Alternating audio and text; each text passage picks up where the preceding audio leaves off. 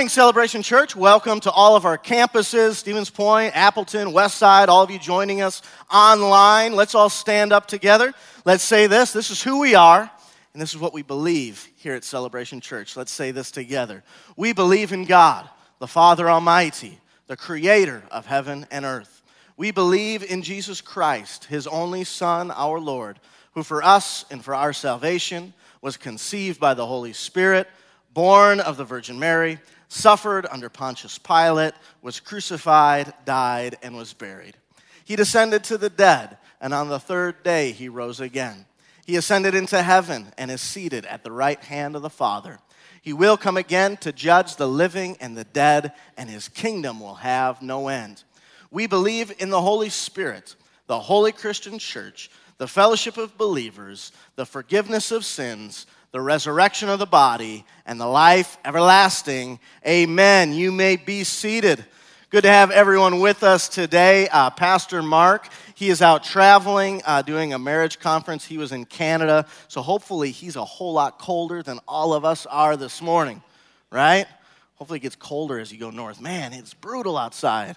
But it's good to have you with us today. I'll be praying for Mark as he's traveling back. Uh, we have, our, have a great pleasure to have Jimmy Bratcher joining us this morning. He's been a part of the Celebration Church family, whether it's speaking at Manly Man conferences, doing music for us. He preaches from time to time at our church. He's got a great heart for lost people, has a great message. He's a fabulous musician. Let's all put our hands together and welcome Jimmy Bratcher this morning.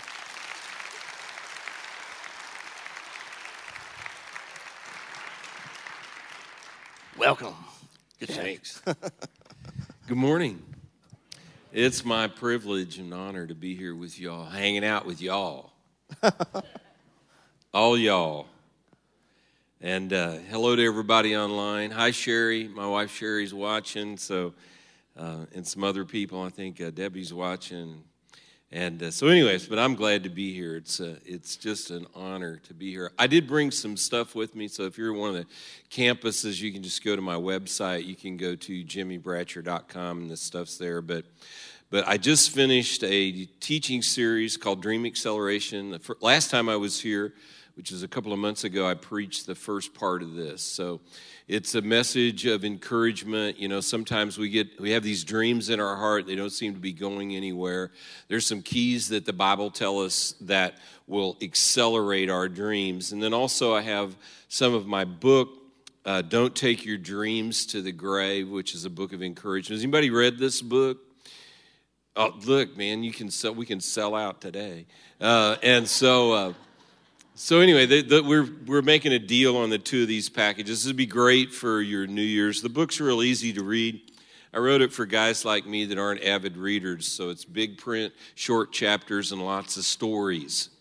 So uh, anyway, and then there's my music is out there as well. There's some of that. My Christmas CD is out there if you're feeling, you know, really festive and ready to get started with the holidays. And some people think that's the best CD I've ever done. So anyway, that stuff's out there. But today I have a I have a plan in mind. I have a purpose and I want to fulfill that purpose today. And my purpose is this that I want you to be filled with hope.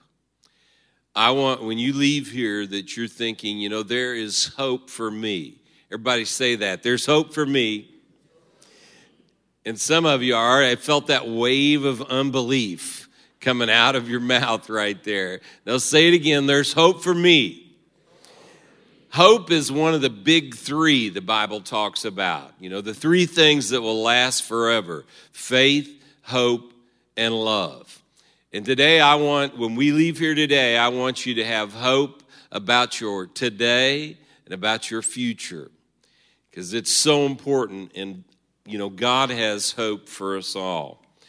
So let's pray. Father, thank you for this opportunity for us to be together, Lord. I pray that I would communicate this message in a way that people can get, Lord, it go directly into their heart. And Father, as we leave here today, Lord, may we do this word. May we leave here filled with hope and seeing a future for our lives. In Jesus' name, amen. My text today will be Galatians 6 17. Galatians chapter 6, verse 17. And I've been telling people as I'm speaking, we need an app for our smartphones and our iPads so that it sounds like turning pages. Because that's, that's, you know, we used to, as preachers, you know, you could always tell when it was time for you to read because you'd hear the pages stop turning. You know, it'd get real quiet. It's really a sacred sound. So we need an app that when you open up your Bible program, it's like shh, shh, shh, pages turning. So anyway, that, that's free maybe you can develop that make a lot of money cut me in on the you know the resources there so galatians 6.17 the new king james it reads like this from now on let no one trouble me for i bear in my body the marks of the lord jesus the new living translation reads like this from now on don't let anyone trouble me with these things for i bear on my body the scars that show I belong to Jesus.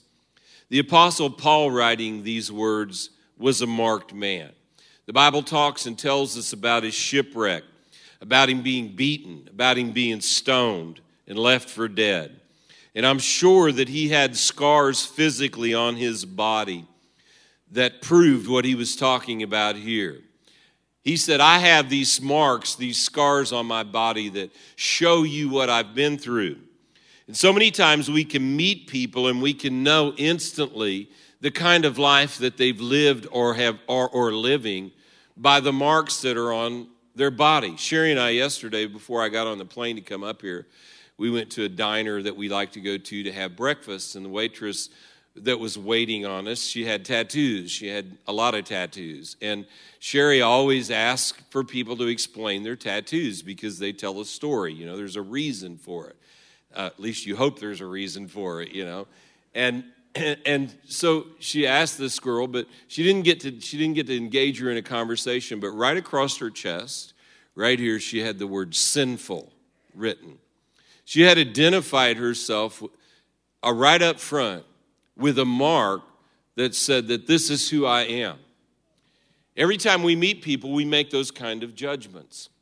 I was doing a prison crusade in Louisiana, Louisiana State Penitentiary at Angola, which is a massive complex 18,000 acres, seven prison, many thousands of inmates there. Listen, if you go to Louisiana, let me give you some advice do not break the law. Don't break the law. So we were doing this prison crusade and doing walkthroughs through segregation where they keep all the lawbreakers of the law in prison. And these men are confined there for 23, 24 hours a day, nonstop. Being a friend, we're in a cell block, and you have to picture it's summertime. There's no air conditioning, bars on the on the cells, and my friend's down at the end, and I'm ready to go. So I walk down to get him, and I walk up and I look inside this cell, and there's this huge Creole man there. He's in a white jumpsuit that's open to his waist, and I just walk up and stick my hand through the bars and say, Hi, my name's Jimmy. What's your name? And with a dead cold stare, he just looks at me and says, You mean you're not afraid to shake my hand? And I said, No, no. I didn't. I just said, No, I'm not afraid to shake your hand. Should I be? And he said, Well, if I don't like you, I'll hurt you. And right over his heart, he had a prison tattoo. And the prison tattoo said this born to lose. And I saw that and it broke my heart. He'd identified himself as a loser. Society had said, You're a loser. Maybe even his family and friends said, Your value is this. This is who you are. And when I saw that, I looked at him. I said, You know, that tattoo on your chest is a lie. He said, Your friend just said the same thing. Said, God never intended for you to be a loser. He has another plan for your life. He said, Would you pray? He said, I just get so angry. And when I get angry, I hurt people. Can God do anything to help me? And I said, Yes, He can. Let's pray. And I'm going to pray for you that God would help you. And we prayed. Several months later, I was back at Angola and I asked the warden concerning this man. And he said, You know, a few months ago, something happened. He's not violent anymore. He was the most violent man out of all the thousands in that prison. Something happened in his heart. He had a change. He found a new identity. I know what it's like to be a marked man. When Sherry and I first came to the Lord, we was po. We was po. We was so po at Christmas, all we could exchange were glances. That's what I'm talking about.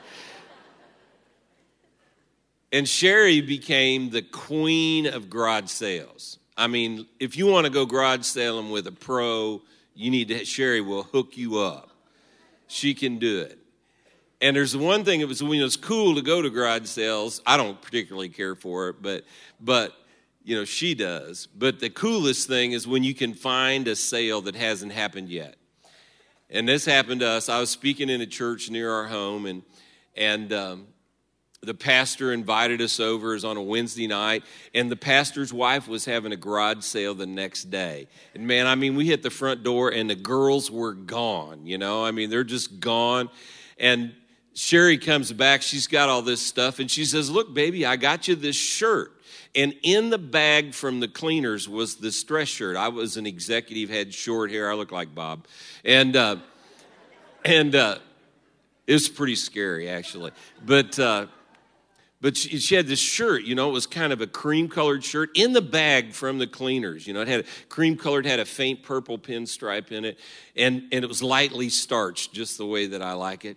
And so I grabbed that shirt and I thought, man, I got this big meeting in the morning. I'm going to wear this shirt. You know, we had this company that I worked for was being interviewed by this big computer company who was interested in investing in our in our business and we were going and my boss was picking me up in the morning so I got up and I we were remodeling our bedroom so the lights weren't working real well and it was dark so I grabbed that shirt and I I put it on and had this faint purple pinstripe in it and I said, "Ah, I got this nice tweed purple blazer." So I put this purple blazer on. I had this turquoise tie tie that had pinhead polka dot purple polka dots on it.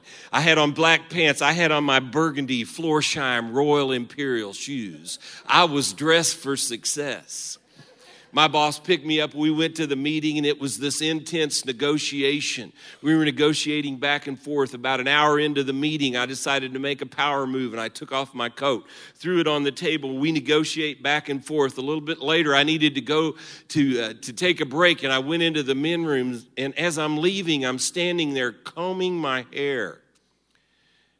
And I look in the mirror, and I think, there's something on the pocket of this shirt. And I look down and it's a piece of masking tape with $1 written on it. we never did get any business from those people. But I know what it's like to be a marked man. Our marks identify us, they speak to where we have been, the kind of life that we have led. Your past wants to mark your future. Your past wants to chain you to a life that's substandard of the life that Jesus came to acquire for you. And the marks of our past can be overcome. This verse in Galatians, it speaks to us about the marks that Paul had, but it's unique. This word mark here in this passage in Galatians 6:17 is the only time in the entire New Testament that this Greek word is used. It's a word that we still use in our English vocabulary today. It's the word stigma. And it's a specific mark that's unlike any other mark. It's a mark that was given to a slave who had been redeemed problem with slavery back then was that if you went into slavery, you were marked with a mark, generally on your forehead. It was either tattooed or branded on you. And everywhere that you went, if you got released from slavery, you still bore that mark in your body that identified you with what had happened in your past. But this mark, the stigma, was a mark that was given only by the priest a released slave could go to the house of God, and the priest would come, and he would mark him with a mark that superseded every other mark that he had ever received. It identified him as belonging to Jesus. He got a new identity. When Paul talks about this stigma, this mark, he talks about the reality of saying to us, You're not who you were before. You might have been a slave to sin. You might have been one who was bent on destruction. You might have been that one who's failed in life. But I've got a mark that supersedes every other mark that you've ever had. There's an identity for you that is brand new to give you a new beginning. I don't know about you, but that gives me hope.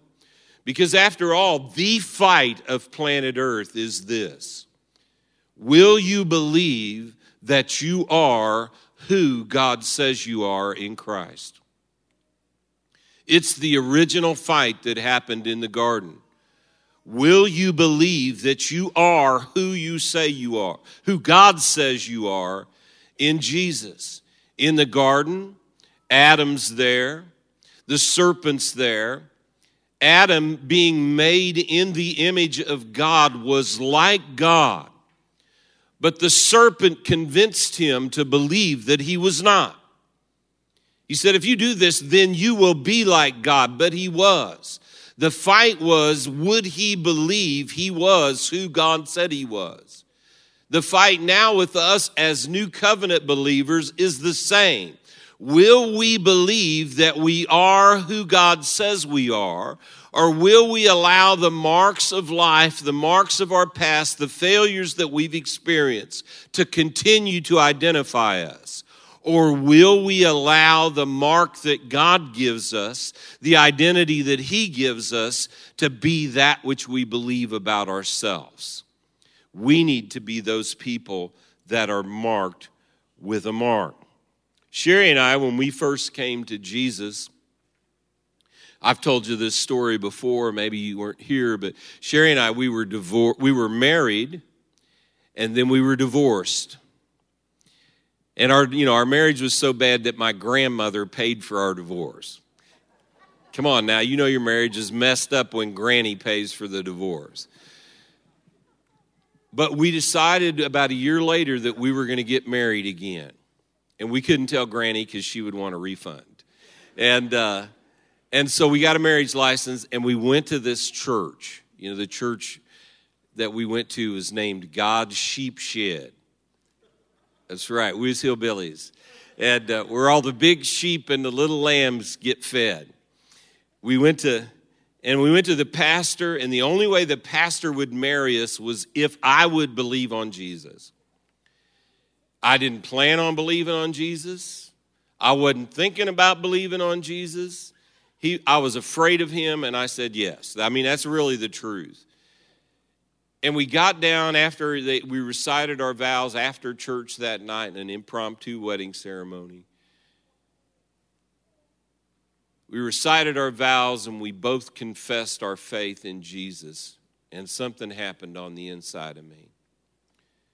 We got up from there, and the pastor said, Now I want you two to stand and face each other. He said, Young man, do you see that young lady? She doesn't have a past. And he quoted this scripture in 2 Corinthians 5:17. Therefore, if any man is in Christ, he is a new creature. Old things have passed away and behold, all things have become new. He looked at Sherry and said, Young lady, you see that young man? He doesn't have a past. And he quoted it again. If any man be in Christ, he's a new creature. Old things have passed away, and behold, all things have become new. This was who God said we were. This was the reality as God saw it. Emotionally, we still felt the same way. We still had the same learned behaviors that we had always had. We still had those same buttons that we knew if we pushed them on each other, there'd instantly be an argument and a fight. But we had a choice to make. Would we believe that we were who God says we were in Christ? Or would we believe that we were only destined to experience the same thing that we had always experienced? no matter what you're facing, the reality of it comes down to this Will we trust God at His word? His word is always sufficient. God says, You're a new creation. God says, Old things have passed away. God says, All things have become new. The part we, we play is simply to trust Him that His word is true. When He starts talking about us, are we going to say, I surrender to your word? Or are we going to say, nah, he can't, he can't, he can't mean that about me. Surely he, surely he's missing something. Surely he doesn't see how I am. Surely he doesn't see all this stuff in my past and my history and what my family has given to all the abuse that I went through, all the things that I did. No, he doesn't see it. Because he says when we come into Christ, he takes our transgressions and our sin and he places them as far away as the east is from the west and remembers them no more.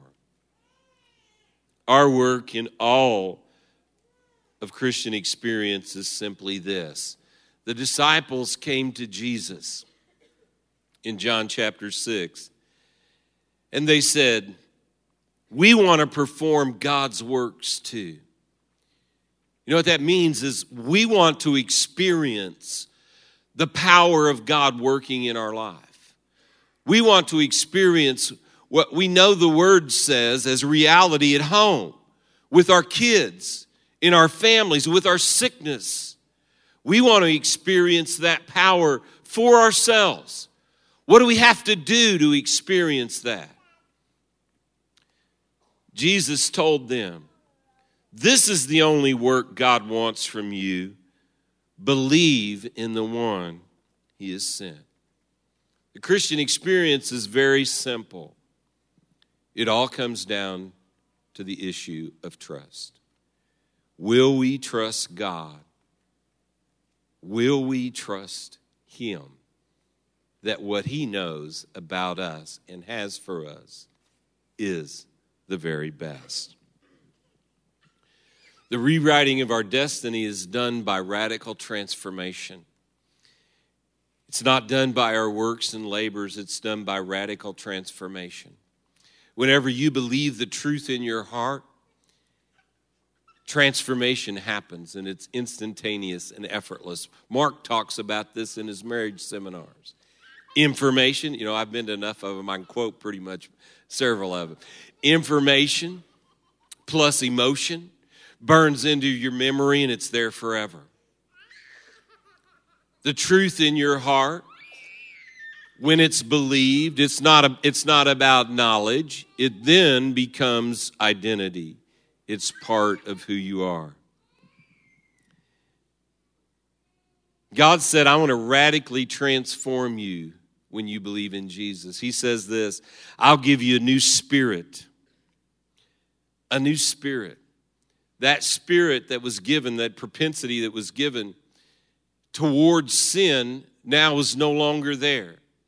It's gone. Why? Because he took it.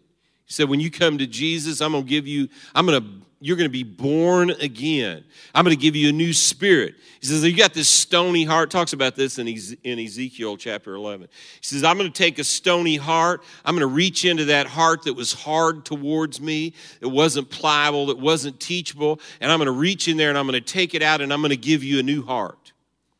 And on that heart, I'm going to do something specific, he says. I'm going to write my laws on there your heart's not going to be the same. It's not going to be you wanting to do your will all the time. It's going to be that inside of you there's this inner witness that says, I am going to, I know what the will of God is because it's written there on my heart. He takes it all out, He writes it in our minds and says, I'm going to be your God and you're going to be my people. The New, Christian, the New Testament, the New Covenant experience is so wonderful because we have a chance to start over. We have hope We have hope that what we have experienced in the past, what we maybe even experienced yesterday, that today, that His mercies are new every morning, that He's with us, He's for us, not against us, that He's working all things together for our good, that we can do all things through Christ who strengthens us. Now, I don't know what it is that you're facing, but I want to say this to you there can be a radical transformation in your life. And the thing that you have to do is simply trust God at His Word.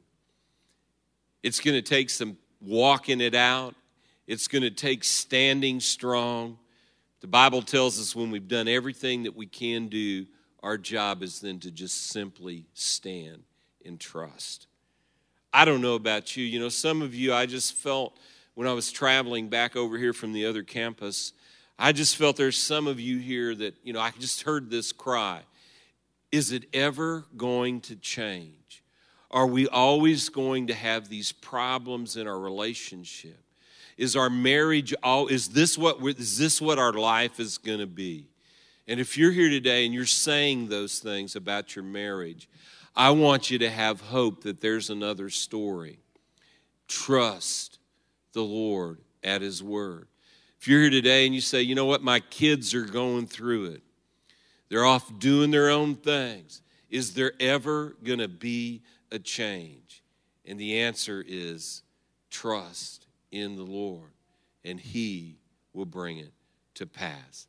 I don't know about you, but I need, I need this kind of encouragement not by a stream daily coming into my life, not by a river daily coming into my life, but like the song that we sang, this, you know, sea billows rolling over me, encouraging me, preparing me, reminding me of the hope that I have in Jesus. The hope that Colossians talks about how he is the hope of glory, Christ in you. He's there resident in you. You know, the cool thing that I, I love, I love a lot of things about serving the Lord, but the cool thing, look, I'm down to 56 seconds, man. I can do it. I can do it. One of the cool things I really love about serving the Lord is, is how he says, you know, I'm gonna, I'm gonna send the Holy Spirit. And he's gonna, he's gonna teach you everything that you need to know about me. He's not gonna be around you, he's gonna be in you. And listen, when deity, Jesus said that, I paraphrase it, Jesus said it, but when deity starts talking about sending deity to be inside of me, to help me, it's like hook me up for that deal. You know, that's that's that's a good deal right there. I want that. I want that in my life. So I hope today, as I said when I started, I hope today that you have hope. And I hope that that hope is this I can trust the Lord. I can take him at his word. The marks that I've experienced, the pain that I've been through, the hardship that I'm going through right now, there's a new beginning. There's a new day. And with the Lord, that day is always today.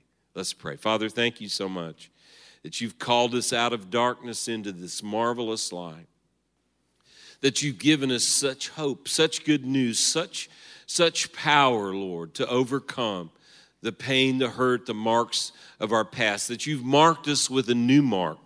And Lord, that mark is your mark of love. That mark is your mark of acceptance. That mark is your mark of belonging. That mark is your mark of value. And Lord, in everything that we face in life, may we have the confidence in knowing that we can trust you. We bless you in Jesus' name. Amen. Amen.